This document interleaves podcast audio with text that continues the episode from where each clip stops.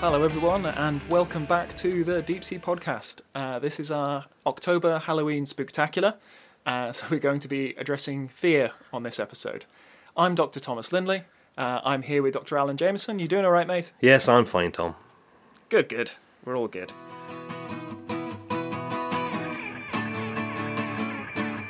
On the last episode, we spoke a lot with Alex about dark sea fish rather than deep sea fish, and how those are the ones that are quite often the most monstrous and creepy looking, even though they don't tend to be that big. And for the Halloween Spooktacular, let's start with one of the most primal fears of all darkness, the fear of the dark. Darkness is obviously a big part of the deep sea, it's something that shapes the animals that live there.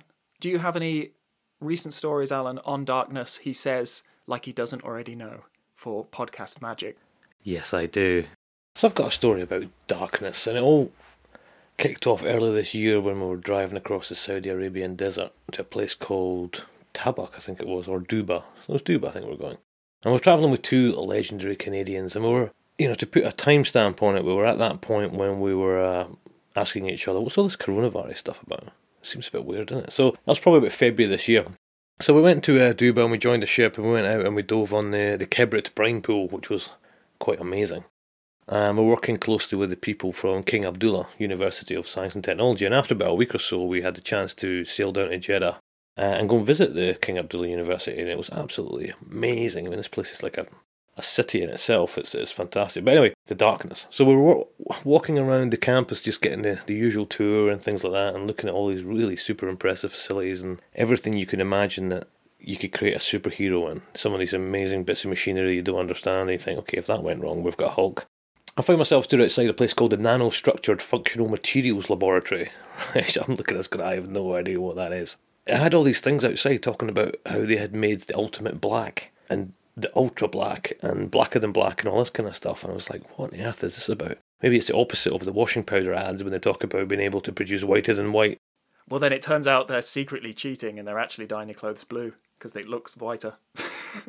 Of course, then the next year they have a new improved formula, which is even more whiter than white, and it all gets a bit complicated after that. But I asked the guy, I said, "What's all this about? What's how come there's a whole lab here to just to make black, just to make darkness more dark, darker than darker?"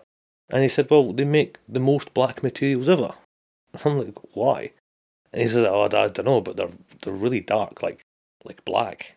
so I'm still going, "All right." Pushing forward the frontiers of goth technology.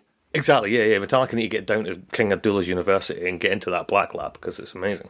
But actually, it gets better. It gets even more sci-fi because it turns out what they've created is something called dark chameleon dimers. And these dark chameleon dimers are made of gold nanoparticles that apparently can absorb more than 99% of the visible light spectrum, which is pretty impressive. So they're a combination of nanorods and nanospheres, whatever they are, and gives this material this exceptional absorbance property, So it really, it truly is dark. And uh, they're called dark body uh, or dark chameleon dimers to come close to the perfect black body. So, where did this idea come from? Well, it actually came from nature, as most cool things do. It turns out they were sort of inspired by a beetle, which, believe it or not, is whiter than white. And if I understand this right, you take the nanostructure of the wings of this particular beetle that's whiter than white and turn them upside down, you end up with something which is blacker than black, which is pretty cool. So, these nanorods that are in this, they behave apparently like tiny antennas and they pick up the light to all colours from the environment. I love the idea of nano antennas. So at this point, I should have been thinking things like, ooh, this is really interesting. I wonder if that's something that also occurs in the deep sea, given all we've been talking about about dark sea fish and so on. Uh, but no, I was actually thinking if you could turn this into clothing, we could become quite incredible jewel thieves. I could wear this stuff and you disappear into the night, but what would your name be? The Shadow. Exactly. Yeah. The nothing. The void. Oh, the void. The dark void. yeah. Anyway, going back into uh, timing wise, this was just at the start of lockdown, and somewhere point of the the end of lockdown, uh, a news article sort of started to tingle my own gold nanorod antenna, and it was uh, roughly the same story, but coming from a completely different perspective. Turns out scientists at the Smithsonian reported that they found a unique arrangement of pigment packed granules in some deep sea fish. These crazy deep sea dark sea fish that we've been talking about. When the light hits their skin, as little as 0.05% of that light is reflected back. So, this is basically being the darkest thing you can in one of the darkest environments in the world. But what's really interesting is, is, is me sort of saying, well, maybe I should have made the biological connection rather than the jewel thief connection. But if you read between the lines, I reckon the Smithsonian people were thinking the same. There's a quote that says, mimicking the strategy could help engineers develop less expensive, flexible, and more durable ultra black materials for use in optical technology such as telescope and cameras and camouflage. Yeah. So, anyway, we should really put them in touch with the guys in uh, King Abdullah, I suppose. My favourite bit of that whole story is how they discovered it. Apparently, they were trying to photograph one of these deep sea fish with some super duper camera, but they just couldn't capture any of the detail in the image because this, you know, the skin of this thing was absorbing so much light. Every time you took a picture of it, it just technically really wasn't there. It was just this big black space. I thought it was great. So, but it all makes sense. I mean, in, in the dark sea or the deep sea, whichever which way you want to look at it, every single photon of a light is enough to attract attention. So, in that intense blackness, is is something that the fish has to then merge into to to avoid being viciously murdered in an unforgiving eternal gloom of darkness. The latter part of that sentence is a bit weird, but it'll make more sense later. The other thing I liked about the whole story was that apparently the dark sea fish was described as being blacker than black paper and blacker than electrical tape and blacker than a brand new car tyre. I've just loved the idea of them testing that. Guys going out and ripping car tyres off it in the car park and bringing them in and trying to fit them under the microscope to see just how black it was. So what about these dark chameleon dimers? I was looking them up and I found they were actually in the, the Guinness World Records as being the darkest man-made substance, which brings me nicely on to my next point, or my next news item, is guess who else is in the Guinness World Records now, Tom? Oh, I'm afraid to ask. I know there's a guy with a really big mouth and somebody with horrible fingernails. No, you are, Tom. Which one of those two? No, they're all in it, but you're in it as well now. I'm in it as well. Yeah. So something that happened over lockdown was we were speaking to Guinness World Records over something completely different, had nothing to do with me, but they asked me to be involved in one way or another. And uh, one of the guys from the environmental and nature bit said, uh, "Do you have anything?" Given what we do for a living, I'm like, "Yeah, probably I." So uh, we got we got chatting, and then I was just genuinely a bit bored and thought it was kind of cool thing to do. So, uh, cut a long story short, we now have the deepest fish ever filmed, the deepest fish ever caught, the deepest eel, the deepest octopus, the deepest shrimp, almost the deepest jelly. I haven't actually formally submitted that yet. And we have the first new species to be contaminated with plastic already which is Eurythenes plasticus. So there you go. Just rattle them off.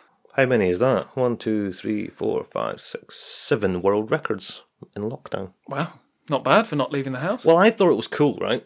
And I thought, oh, that's quite a nice thing to do. And then I had a look on the website to have a look and to see see what it actually says, what the see what caliber we're amongst, to see w- who we share this space with, right? And it's like it's the guy with the big mouth, isn't it? We we do we do we do share the space with a, a guy with the biggest mouth, who must be a dentist's dream. You can get like a whole like cordless drill in there. It's easy mode. It's massive. We also share that space with a man who can smash watermelons with his head. Presumably, lots of watermelons in a given space of time. Uh, and there's also a woman who likes to have paving slabs smashed on her stomach with a sledgehammer. And there's the biggest drum kit in the world, a surfing dog, and a woman who's never cut her fingernails. So we've made it, Tom. We're up there. Wow. Wow, this is what it feels like. This is what it feels like to be stood shoulder to shoulder with a man who can smash watermelons with his head. Surfing dog. And a surfing dog. Oh, we need a photo shoot. We do.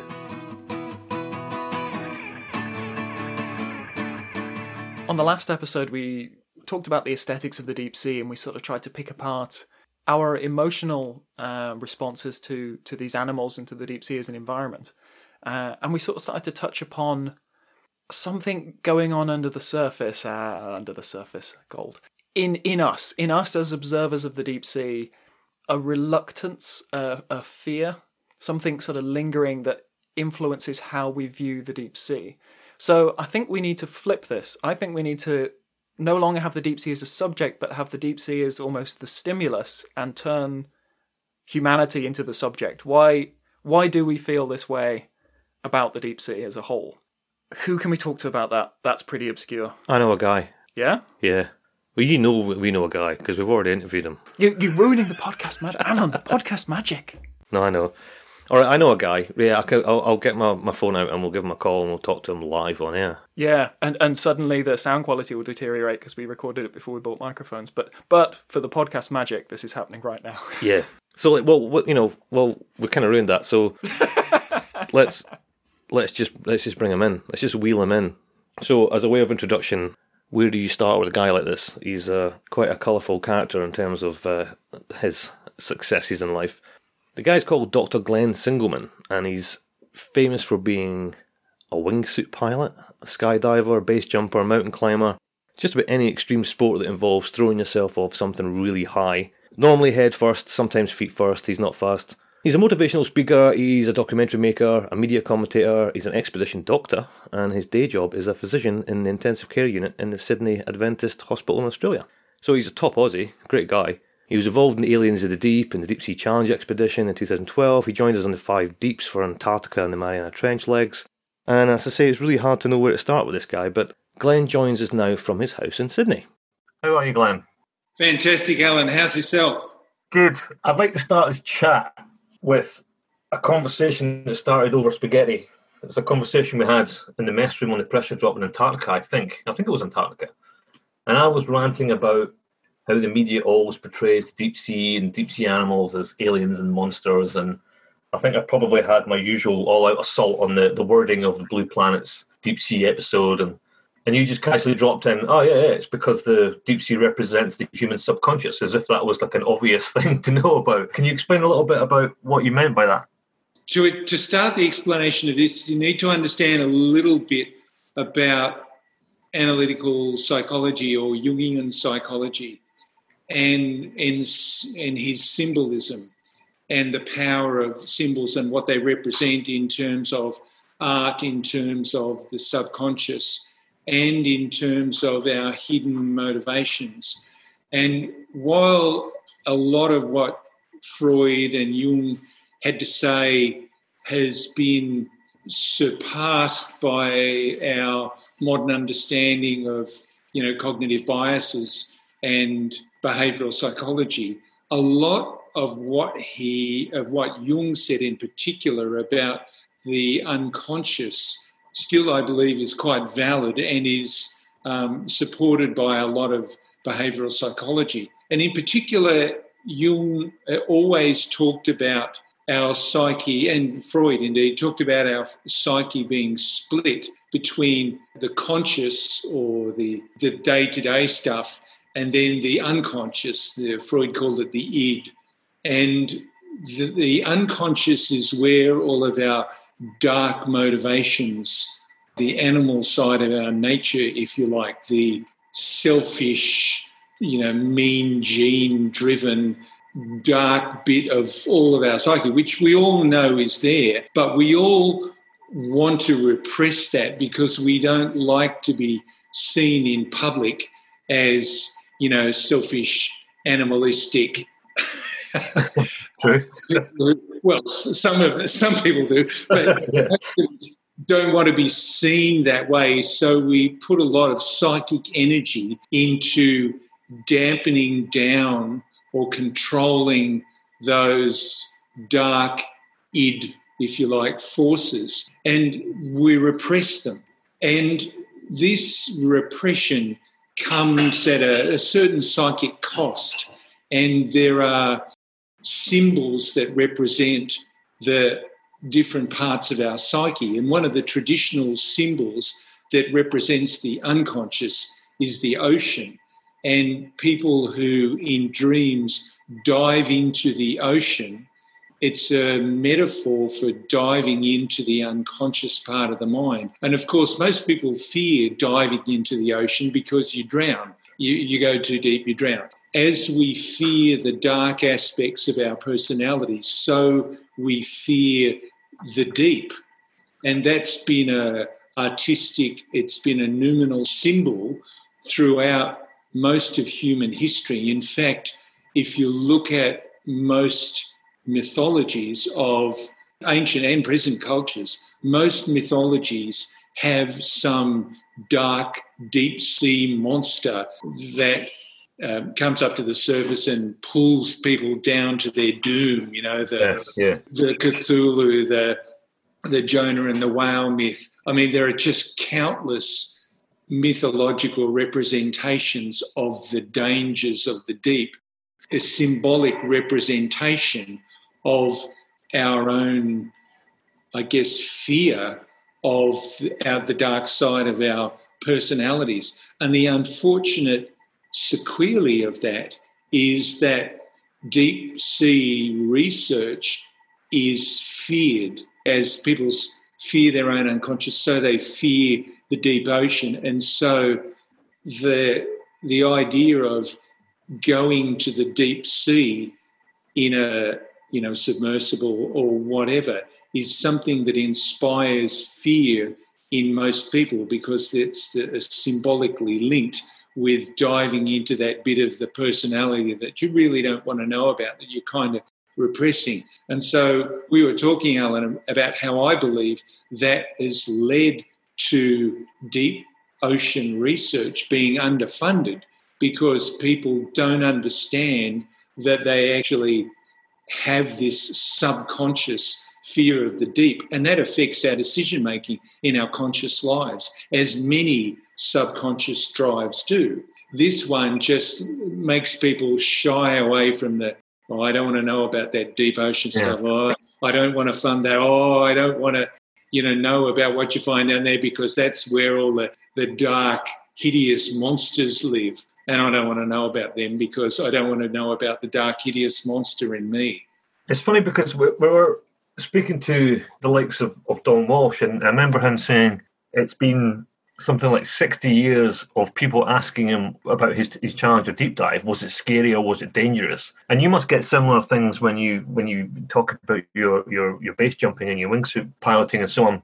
Do you think that's because people are genuinely worried about your safety or is it because they like the idea that it's scary and dangerous? They actually want that element. Like the same reason why people pay to watch a horror film it's almost the element of danger and the scariness and the, and the weirdness of it is actually a sort of form of entertainment. It makes a better story.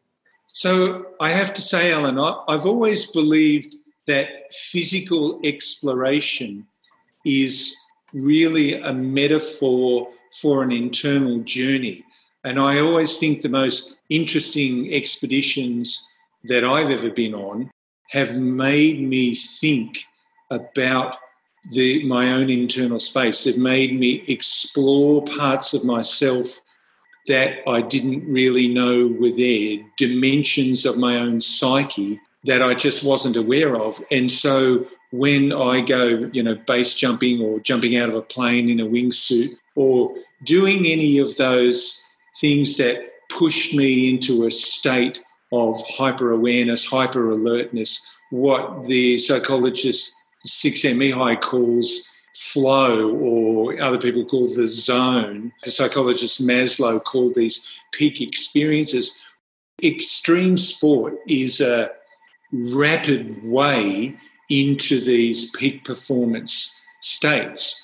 And I think likewise, going on expeditions to weird, remote, exotic, untraveled places, that's a, a metaphor or a reminder or a, opens the possibility of, well, what are the weird, unknown, untraveled, unexplored parts of myself? That, I mean, that to me is why exploration is is truly addictive. And I think if you read the journals of all the, you know, the classic explorers of old. You know, if you read Shackleton stuff, Shackleton and Scott, while they love to talk about how, yes, we're filling in a blank on the map and we're doing it for science, they weren't doing it for science at all. They were personally motivated by going into the zone, by discovering, sure, they were discovering parts of geography, but they were discovering bits of their own psyche. So yeah. Shackleton was absolutely in his element when he was caught, you know, in a little dinghy in the middle of the ocean and then stranded on Elephant Island and lost in the wilderness. This, for him, was the opportunity. He was doing it because he was in the zone. If you read the really read the, the actual diaries of all of the great explorers, that's what motivated them. And so I guess I'm exploring a different realm now, you know, not only with skydiving and wingsuiting, but, you know, I also go mountaineering and go on the expeditions like we've, been on together, Alan. Like I said, to me, these remote, unknown environments are a way that I can transition into those remote, unknown parts of myself and really go on a you know, I hesitate to use the word deep dive, but you know what I mean. well, kind of just ties it all rather nicely together. But so I mean, you obviously work on the psychology of this and trying to convince people that you can face these fears and you can overcome it. And, and, and I remember watching you give a presentation on this about how there's no amount of fear is, isn't something that can be overcome. But how then do we deal with that in a deep sea environment where this sort of archetypal global resistance, if you like, to deepest, darkest fears and deepest, darkest waters and so on, how do you reverse that trend? Is this something like the fear of flying that no matter how much you show people, there will always be a sort of kickback in that, you know, it's not something you can just cure. But with all these different things that are going on just now, like sort of wave of submersible dives, and, and obviously we're bringing back sort of HD, 4K, beautifully illuminated videos from the deep sea to show that it's not a scary place. There are no monsters there. Just because it's far from the surface doesn't mean it's dangerous and so on do you think that's going to help this? Do you think there'll ever be a time where the sea is just the sea and it's not shallow sea, which is lovely and nice, and deep sea, which is scary and weird? Actually, I do, Alan, because technology got us, or through most of the human population, got us over our fear of, of flying because we use aircraft now and you know in the non-covid era there are at any given time thousands of aircraft in the sky at any given moment. And all of us, or most of the um, Western world anyway, uh, enjoy the experience of being able to travel around the world flying like a bird. If you look back through through history, the fear of flying was rightly associated with death. Few Chinese emperors the ones who were testing the first parachutes threw a lot of prisoners off cliffs to see, you know, what how how tall a cliff you have to fall, uh, be thrown off to die, and whether certain types of parachutes will stop you dying, and all of that. They did quite a scientific investigation of true dangers of height, but we've overcome that with technology, and similarly, I think we'll overcome that fear of the deep with technology when, as you know, Alan, the new Triton submersible, the LF, the limiting yeah. factor, it's a vehicle that is now commercially rated to go to any part of the seafloor. So, when these kinds of vehicles become more commonplace and people are able to experience for themselves the wonder of going into this incredible environment that they'd never experienced before, then I think, you know, I think deep sea ocean research will really open up because we'll have the technology, but the technology will, uh, I mean, dissipate people's unconscious fear just as it has done with aircraft. I, I suspect that the new Triton vehicle will be the herald of uh, a whole new era of deep ocean, not only deep ocean exploration, but also deep ocean tourism and people wanting to go on expeditions to, let's face it, the, the ocean is 70% of the planet. So most of us don't know what it's like on the, uh, on the floor of the ocean, nor do we understand the incredible flora and fauna of these uh, incredible environments. And that that's just been a product of a technological lack up until now. That's going to change. I'm hoping, I believe, that will change very rapidly into the future. I always think the best thing should be is erase that imaginary line between shallow and deep and just call it the sea. I think that, that, yeah. that that's a sort of psychological line in the sand I mean, you wouldn't have a, a situation whereby you are at the, the edge of a rainforest and say, right, guys, we're going to study the first 100 meters of this rainforest. Anything after that? Nah, it's too scary, too weird, it's too deep. We're not, we're not going that deep into the rainforest. Let's just ignore the other 98.5% of the rainforest because it's, you know, it's kind of difficult to get to. you know, it's that kind of thing. And, and, and there's lots of analogies like that you can use. But as soon as you turn a horizontal distance to a, a vertical depth, I think psychologically everything changes, and you just go, oh. I know I, I wrote this thing a while back about uh, pollution at the, in, in the bottom of the Mariana Trench, uh, and you think about what what is 11 kilometers underwater, and, and when you think about that, it's frightening. You think, oh my god, the pressure's over a ton per square centimeter. This is an unimaginable extreme environment. So then I worked out, so what else is 11 kilometers? like if you took that depth and turned it 90 degrees into the horizontal, it's only half the distance of Manhattan. It doesn't seem that deep anymore. Uh, yeah. And interestingly, if you turn it up, you know, 11 kilometers straight up, well, you're in another extreme environment that has traditionally been feared for a long time. Well, that's to say that, you know, 36,000 feet down is horrendous underwater, but up is what people regularly fly at. it's, mm. you know, it's, it's not that weird anymore. So it is a psychological thing. It's not a genuine issue, which I think is really an interesting concept to explore. No, it's only not an, an issue if you have the technology, and you know that's what we've kind of lacked up until now. There were just sporadic, infrequent, occasional vehicles like what you know what Don Walsh and Jacques Piccard used, and since then there's literally been a handful of vehicles that could do it. But now I think with the you know these new vehicles that that are just being sort of prototyped and you know now developed, I think there's going to be a huge change in hum- humanity's understanding of what is possible. So let's get a little bit more personal then. So of all the exciting deep sea stuff that you've done personally, is there a particular moment for you that stands out as being the most thing, the mo- thing you're most proud of, or the or the one that when you think back on all your underwater adventures, that that's the brilliant? Yeah, going to the Titanic. I mean that that is an incredible.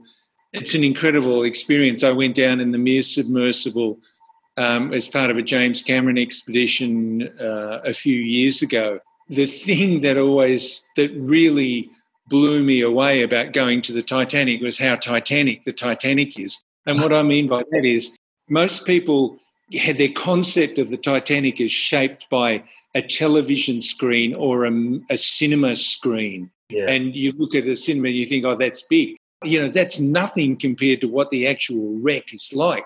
When you get down there, traveling around this gigantic, gigantic wreck, and the to see the incredible amount of damage that was caused by the sinking and all of the history there right in front of, or just on the other side of the viewport. That's uh, an experience that really, I wasn't expecting that, and that absolutely blew me away. But there are other moments that I've been incredibly proud of. I mean, I was incredibly proud when uh, I was part of the team that helped James Cameron go down to the Mariana Trench in a, on the first solo expedition in 2012.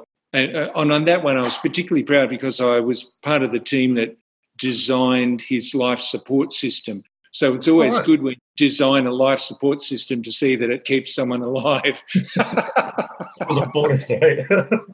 so, and uh, and again, I was incredibly proud of the team that you were a part of, Alan, when you know when Victor Vescovo went down to the deepest point of uh, of the five oceans, and that was an incredible, both not just technological achievement, but an incredible personal and scientific achievement. That was a real busy ten days. That I think of all the ones we did, I think the Mariana was probably the most most epic. Yeah, when lander deployments, uh, five sub dives, and five dives in 10 days. It just sort of put everything else.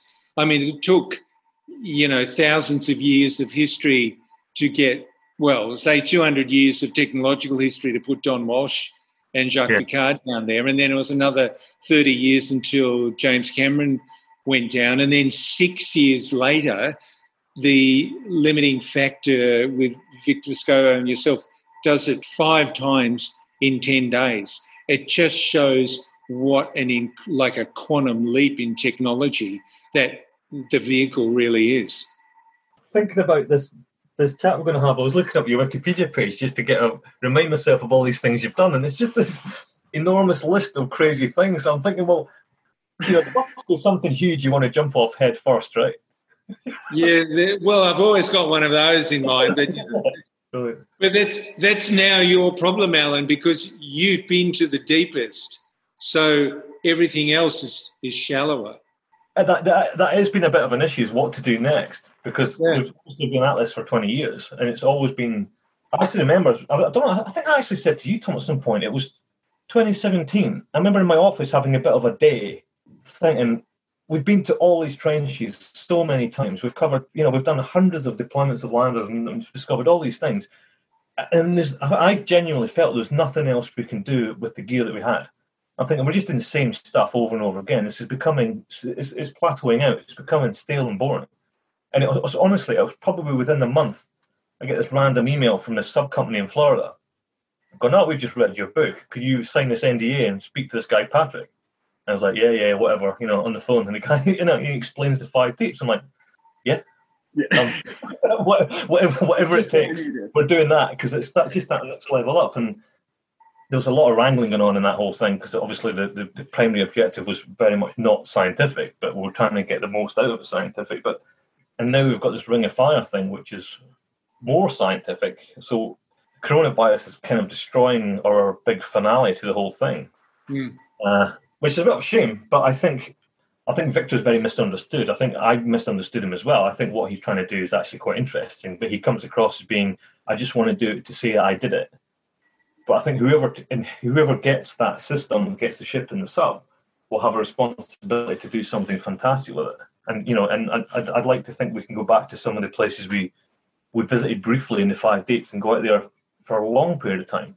I mean, in Tonga Trench, for example, we did one dive but in that day before that one dive, we found a, a wall that was over a kilometre high and 68 miles long at 10,800 metres deep. And, you, know, you, you know, we could go there for a month and just spend a month on that wall. And, and I think that's, that's that's the next phase, which I think is going to be really, really brilliant. It's going to be fascinating. Jenny, I could talk about this stuff all day. I think it's fascinating. I really, I, I just, it makes so much sense when I think back of all these conversations I've had with people and you think it all comes back to this. This is this is not a, something on the fringes of, of exploration the deep sea. This is something which is at the core of it, but it doesn't have a. This whole topic doesn't really have a voice. A good example is that article that you helped me write. I tried to submit that a couple of times to journals, and they just kept coming back saying, "No, no, we need hard data."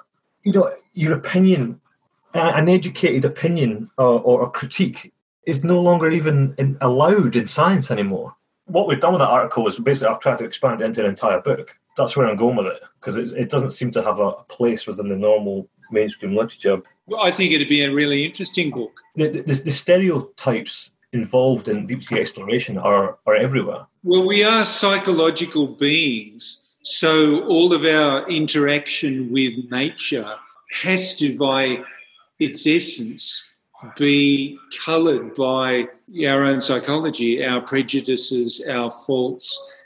You know, we have things like statistics because we we know we can't trust our biases. We know we're we're pattern hunting animals.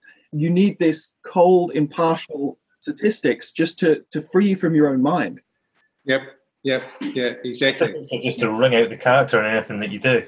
Well, it does. It, suck, it, it, by very nature, it has to suck out all the personality because that's what's contaminating the data. it's incredible. Brilliant. All right, Glenn. It's nice to speak to you. Yeah, lovely to speak to you, and uh, Alan, and great to meet you, Tom.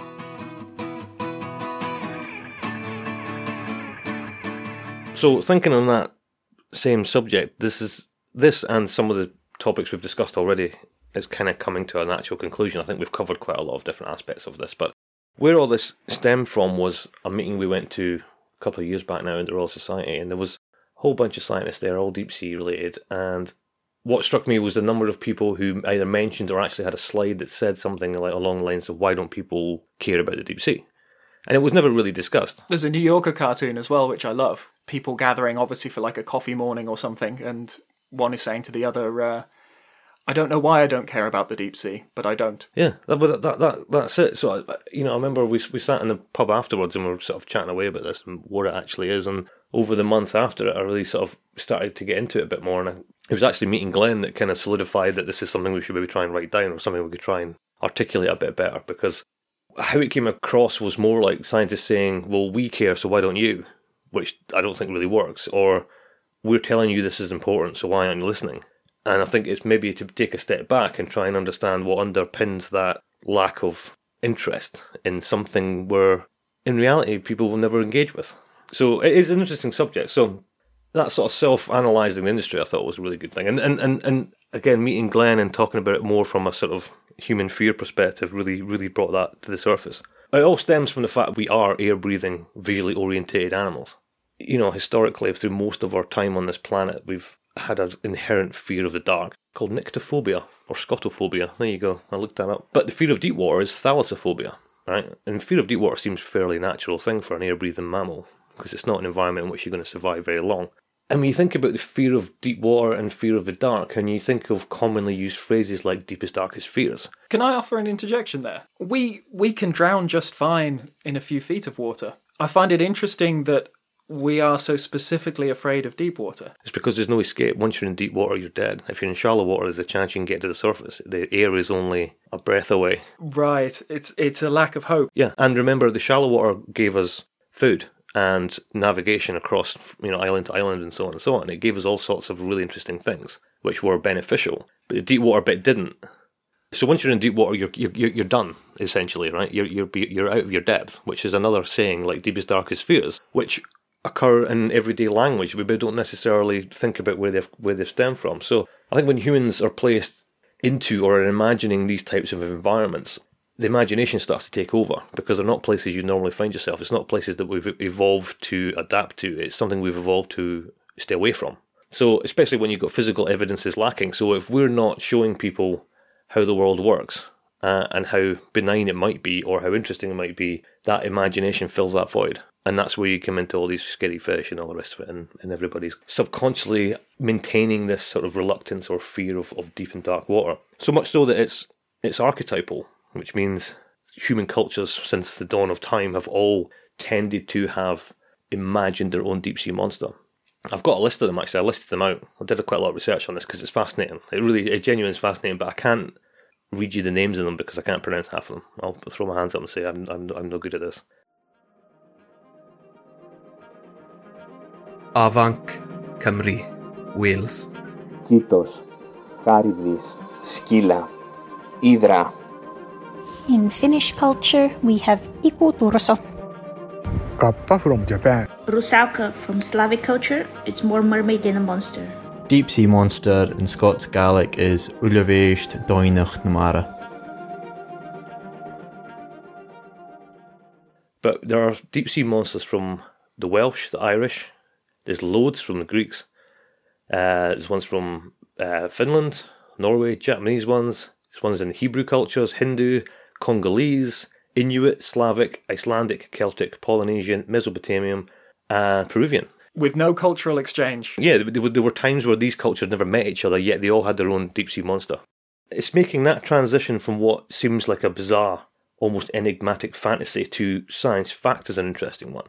So if you think about the days of the HMS Challenger expedition in the 1870s, within the lifetime of that crew, who were going around essentially trying to work out whether you could lay subsea cables across oceans, and they were laid the, the, the groundwork for uh, mapping the oceans in three dimensions, and and uh, and they did it, they really kind of launched deep sea biology as a thing.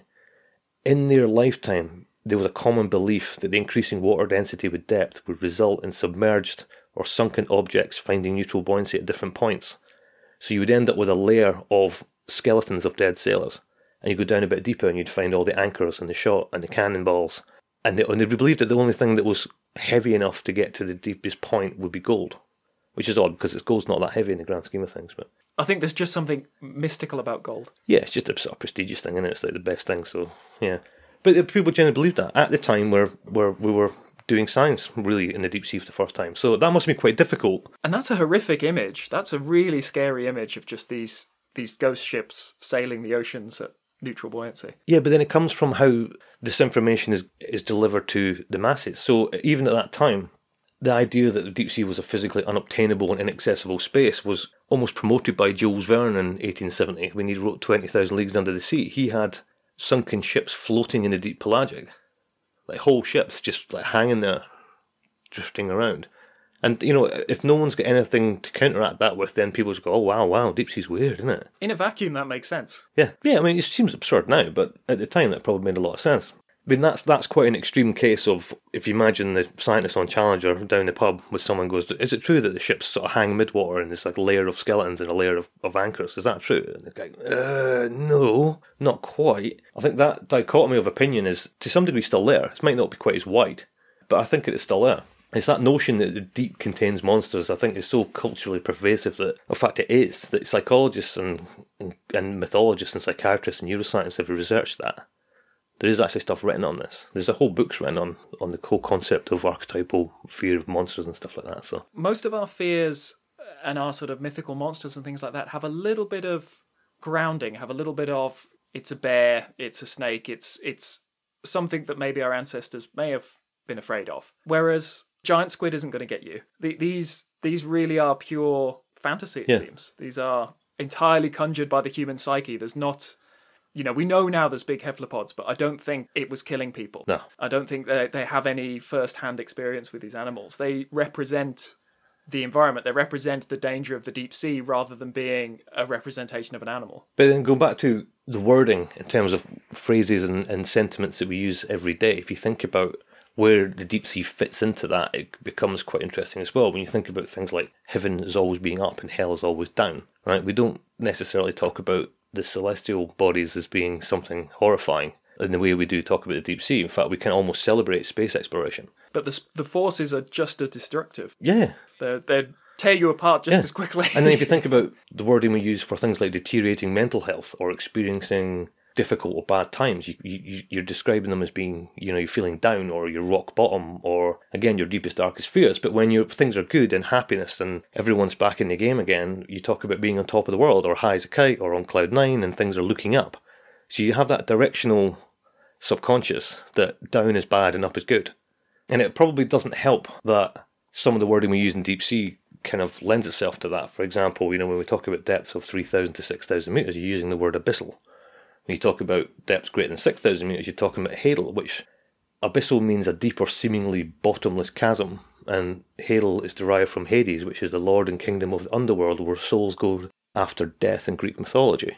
You know, so you, you know we're already laying that down and saying this is a horrible place. And then we've got to get up there and get make people care about it. yeah, I mean, we could rename the Hadal Zone Lovey Dovey La La Land something a bit more positive. But anyway, so yeah, you had a you had a thought there about life and death and this whole positive and negative with distance from the surface. Yeah, I, this one is almost a little bit based in truth, but I think it's still very much a human bias. So I think in the in the shallow surface waters, you know, they're bathed in sunlight. It is growth and it is production and it is new life and it is birth. And then we do have this idea, and it and it's it's true to, to quite a solid extent that things die and there is a, a rain of corpses and of waste and of filth. I think it's part life and death, part clean and, and dirty.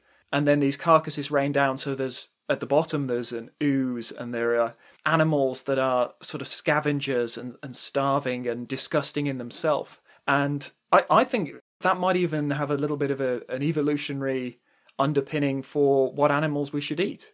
You know, you, you you can see people say things about certain animals people eat as just like, oh well, that's a scavenger, or that's a bottom feeder. Bottom feeder is a is a sort of derogatory term for uh, certain types of fish that people eat. I think that's another layer to it as well. Glenn was saying how it, it represents the subconscious and something that we don't want to acknowledge and we want to repress within ourselves. But I think there's this life, death, clean, dirty sort of dichotomy as well. So this whole idea that there's a certain amount of belief within the populace about what the deep sea is and how it functions and whether we should care about it or not, and there's obviously the, the opposite, which probably comes from the scientists and conservationists and so on, who are saying, you know, this is something we should really care about, this is something we do. But then we have to look in the middle. Well, how are they forming that opinion? That's what matters. And then you look at where do they get their information from? Okay, so this is like epistemology. Where where where are you getting your information from? Not everyone goes to university and studies deep sea science, right? They're getting it from somewhere. So let's have a look at Blue Planet Two. All right, so we're in no way picking on Blue Planet Two in any way, shape, or form. You know, it's a great documentary series and so on. It's you know it's phenomenally successful, viewed by millions worldwide. It might be the reason why a lot of people are listening. It might be the reason why a lot of people are listening. Yeah, and I think it's just it's it's not a this is not a, a rant against Blue Planet in any way, shape, or form. It's just it's the latest one. It's the latest one to have done this, and It's a symptom. I think it's it's worth just analysing the wording they use in the deep sea episode compared to the other episodes. The whole idea of the times of the Challenger when people had these preconceived notions and then there's probably a bunch of science saying that's not true is still alive. It's not quite as dramatic as it was as in the Jules Verne days, but I think it is still there. So if you tune into episode two, The Deep, and have a think about the wording, I managed to get a transcription of this, which was really interesting. We've already talked about the moon analogies, right?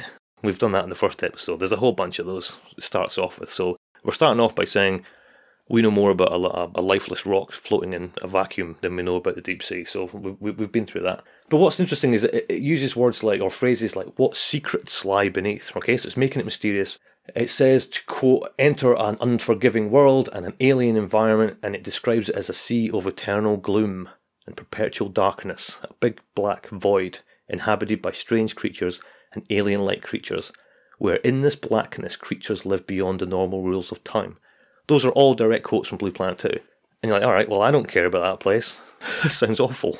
Yeah, that's the voiceover from the beginning of a Doctor Who episode. I can hear the dun, Yeah. dun, dun, dun, dun, like building I mean, in it basically, it doesn't sound like something people would want to experience or should really care about in their daily lives. But it does sound like really good entertainment. That's, I guess, that's the difference, right? Yeah, you don't turn off. So we analyse some of those words. You know, you've got gloom that means partial or total darkness, and it could be a state of depression or despondency. And eternal, of course, is without end. The definitions of alien can mean anything from foreign country to something unfamiliar or disturbing, or a hypothetical creature from another world. It's the other. And this is a natural history documentary trying to teach you about the world by telling you it's otherworldly. So this leads people to infer that the largest living space on the planet is an unfamiliar, miserable, unforgiving, and off-world environment. So then, how do we then expect people to apply this in the quest for an intimate relationship with the deep sea, and to develop a wanting of stewardship for the most important habitat on the planet?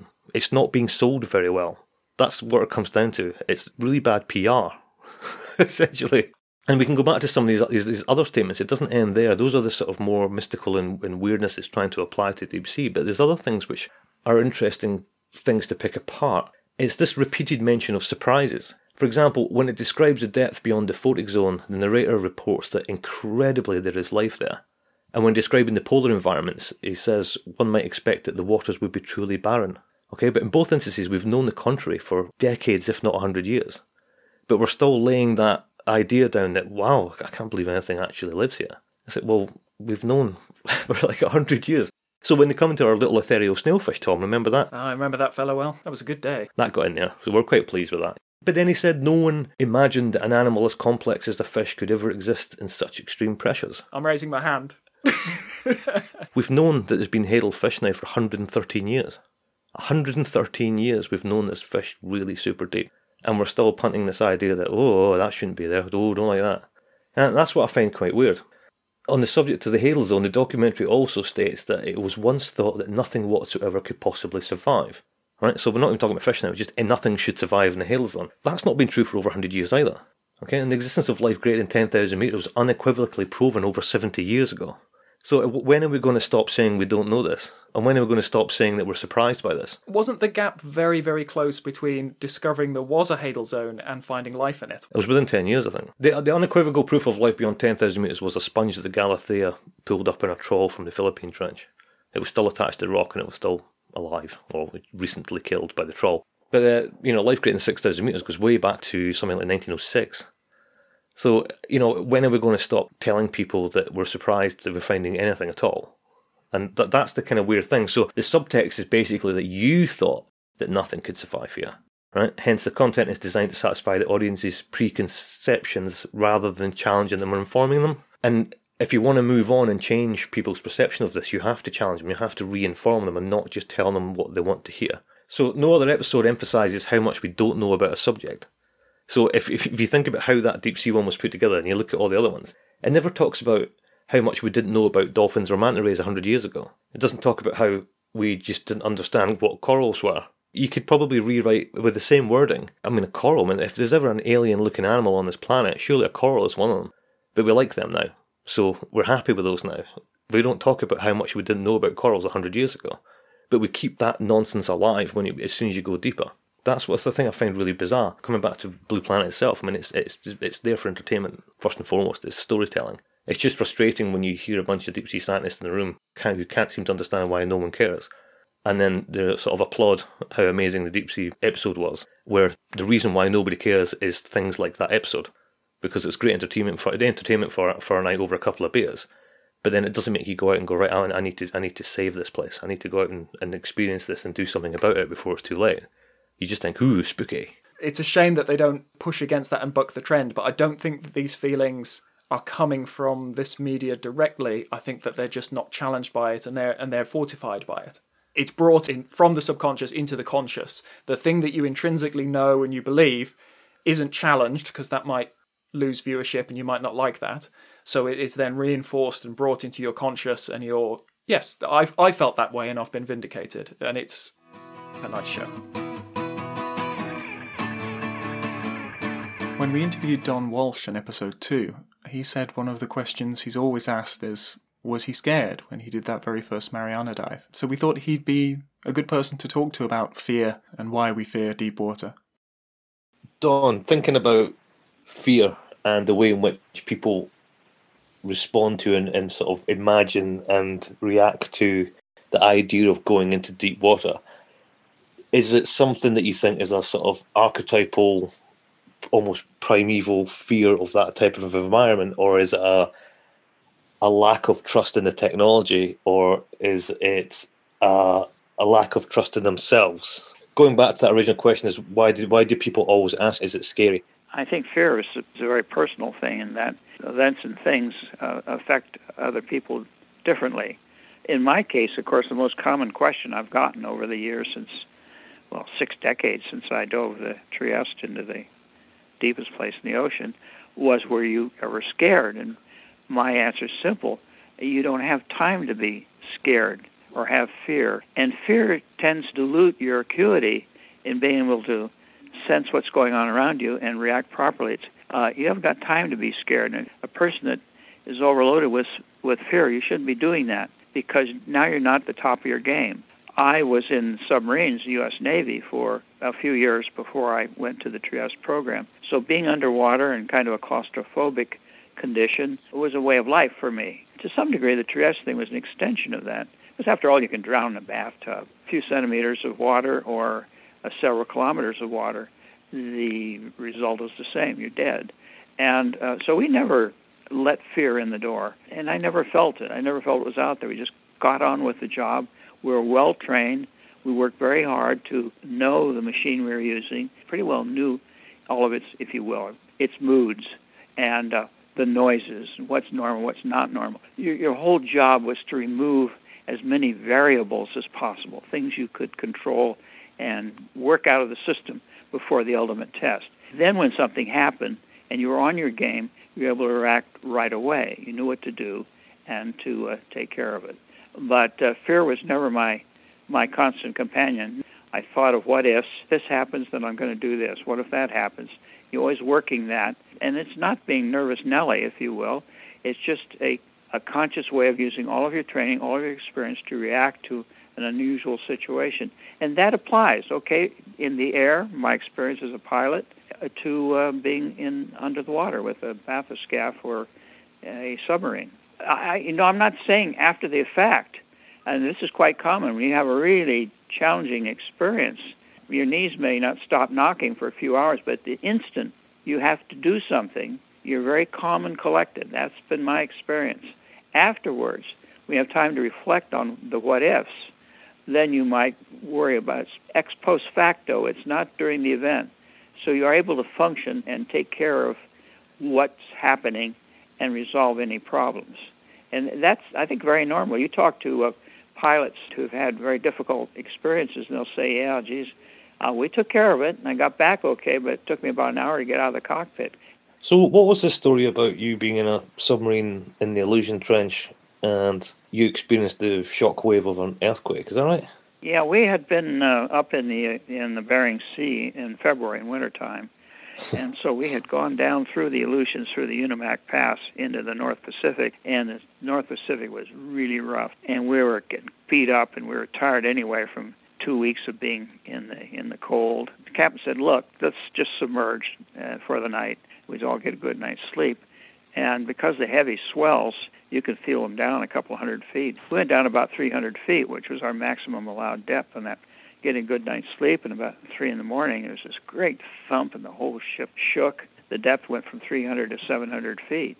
Well, I mean, this collapse depth on our submarine was about 500 feet, so it was a matter of concern. The next morning, when we surfaced and got the radio traffic, we found out that we were right over the epicenter of about a 9.5 earthquake. And so what we felt was overpressure. In other words, our distance below the surface of the ocean was, was just 300 feet. uh, the overpressure uh, took us to 700 feet, like a depth charge. And, and so we didn't go that deep physically, but the hull felt the pressure of 700 feet. And it's the only known case of uh, submarine being run over the epicenter of an earthquake, at least that survived. I actually wrote a magazine article called Those Stout Manitowoc Boats because our submarine was built in Manitowoc, Wisconsin by, you know, fifth generation Scandinavian shipbuilders. And it was just real craftsmanship. Five shipyards in World War II that built submarines, and the Manitowoc were always famous for being the sturdiest submarines. For this episode's Tales from the High Sea, Heather Stewart, who can tell what a rock is thinking just by looking at it, shares a story of things getting a little bit crowded out at sea. A number of years ago, I was doing a cruise out to the, the North Atlantic, out to the Rockall Trough and Hatton Bank, which lies off the west coast of Scotland. And, you know, all of us have done quite a lot of travelling over the years to various oceans, and I don't think I've had as much weather downtime as I have working in my own backyard. Anytime I go into the North Sea or the North Atlantic, yeah. so it was one of those trips, and uh, literal hurricane force weather forced us onto sort of plan Z of all of the backup plans that we'd ever conceived. And so we ended up, um, instead of bobbing around Hatton Bank and uh, Rosemary Bank uh, doing some amazing coring, we ended up bobbing about the northwest of Scotland. So round about the Summer Isles and Loch Linnhe and all these amazing, beautiful places. And um, we woke up one day and realised that we were surrounded by frigates and destroyers and helicopters and jet planes flying overhead. what the hell's going on? Is World War Three broken out without us knowing? And, did um, deserve a parade, so yeah, it's about time. Yeah, well, you know. it was very, very surreal because apparently there is a, a regular, no, if it's NATO or I think it might be called um, Operation Neptune now. Apparently, it's a regular exercise for the military, and the northwest of Scotland is the regular stomping ground for this. But because we had never expected to be in this area, we had not even factored this into our planning for it. Not read the notice board. We'd not read, you know, the NATO notice board, which, which is the first port of call for all geology expeditions, which was fine, except they were doing fake mine laying and fake bombing runs and stuff. So we had to let them know where we were going to be so that they weren't going to accidentally target us. Not that they were using live rounds and stuff, but there was something a little bit sinister about receiving these communications from high command saying, Where exactly are you going to be for the next 12 hours? Because we'd like to use you as uh, something to track for our submarines. It's like, Well, what do you mean by track? And they're like, Well, we're going to jam you, pretend that you're our target. Plan in meticulous detail how we would kill you in a split second if we decided to. Exactly. I think the most surreal moment of the entire episode being in the middle of a, a military exercise we've got all these multiple nationalities the Americans, the Brits, the French, the Belgians, you know, they were all there. Was that we started getting emails into our really informal blog. Blogs back then weren't as organized as they are now. And um, we started getting these emails from the US Navy. And they were emailing us going, I'd like to ask you to take down all of the photos and the information that you're posting on your blog. And we were like, well, what? Because um, we'd started taking some photos because I mean the, the ships were spectacular and they were really close to us and everything, you know. And so we're taking some pictures. And if you type in the ID numbers on the bow into Google, it tells you the name of the ship and the history of it and why it's named certain things. So we thought, oh, this is amazing information on the on the history of the name. You're part of this, so you might as well get into it. Yeah. So put some of that information up, and the US started emailing us, going to take that information down. That's classified. How do don't paint it? it on the side of the ship. well, that's what we emailed back. Like, you know, they were got so shirty. It was unbelievable, but we stood by it. And there's lots of, you know, sort of Anorak websites that totally track all of these events and stuff. It was really, really good fun. But I think getting um, hate mail from the US Navy was a definite highlight. And just getting the information, just could you maybe make sure that you're not working in Little Loch Broom tomorrow? You know, it would be better if you're in you know, like the main part of the Summer Isles. We're going to make the loch bigger. Yeah. So all those submarine landslides that you're mapping, yeah, we're going to make a, a few more. I'd hate you to spend all this time mapping and then come back and it's all different. No, it's all changed. It's all changed. oh, that's cool. Yeah. That brings us to the end of episode four, our Halloween Spooktacular, uh, where we learnt a lot about fear actually and our, our own internal biases. Uh, you may have noticed we've had a slight musical change. So, a shout out to the band Märvel, Barons of High Energy Rock and Roll, uh, a Swedish band who wrote the Hadal Zone Express, which just seemed perfect. Uh, and when I got in touch with them, were really lovely guys and let us use their track. I'm liking it. Seems on brand. So thanks very much, guys. I hope you're listening. And for my cheesy sign off, you ready, Alan? Yeah. I know you didn't like the last one, but you're to like this. No, I didn't. I didn't. I'm not, I'm not going to like this one either. I can feel it. Until the next time, we abyss you already. Oh, jeez. It's now that I'm a dad. It's my dad powers. That's rubbish. That's proper rubbish. Is that worse than we'll deep see you next time? I yeah. Is it? I think it's cumulative. it's now, Your disappointment in me is building. it, it's building on the rubbish one from last week and made it even more rubbish. But you know, well done for thinking of two things. Well, I abyss you already, listener. Stop I it. I love you. Stop it.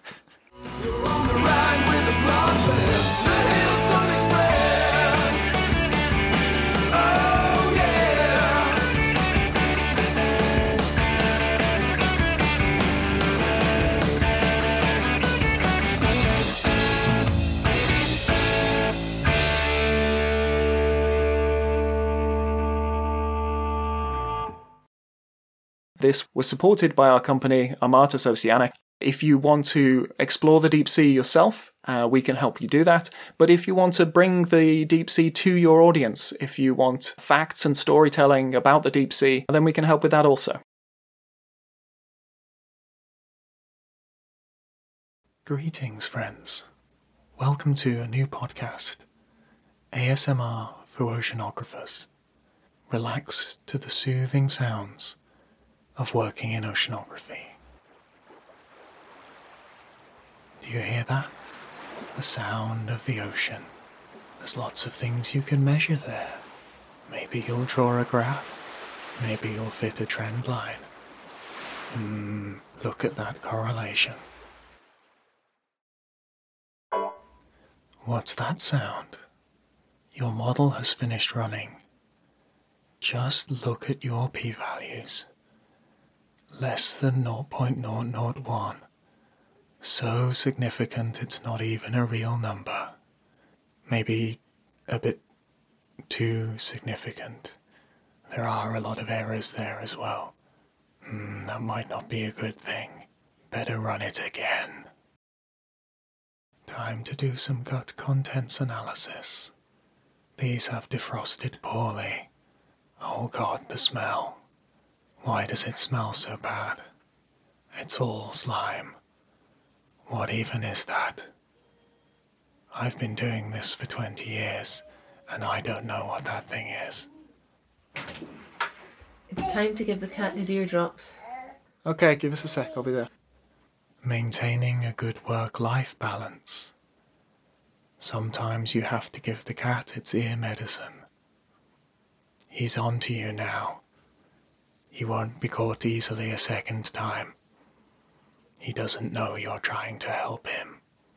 Work life balance. I hope this oceanography journey has soothed you. See you next time.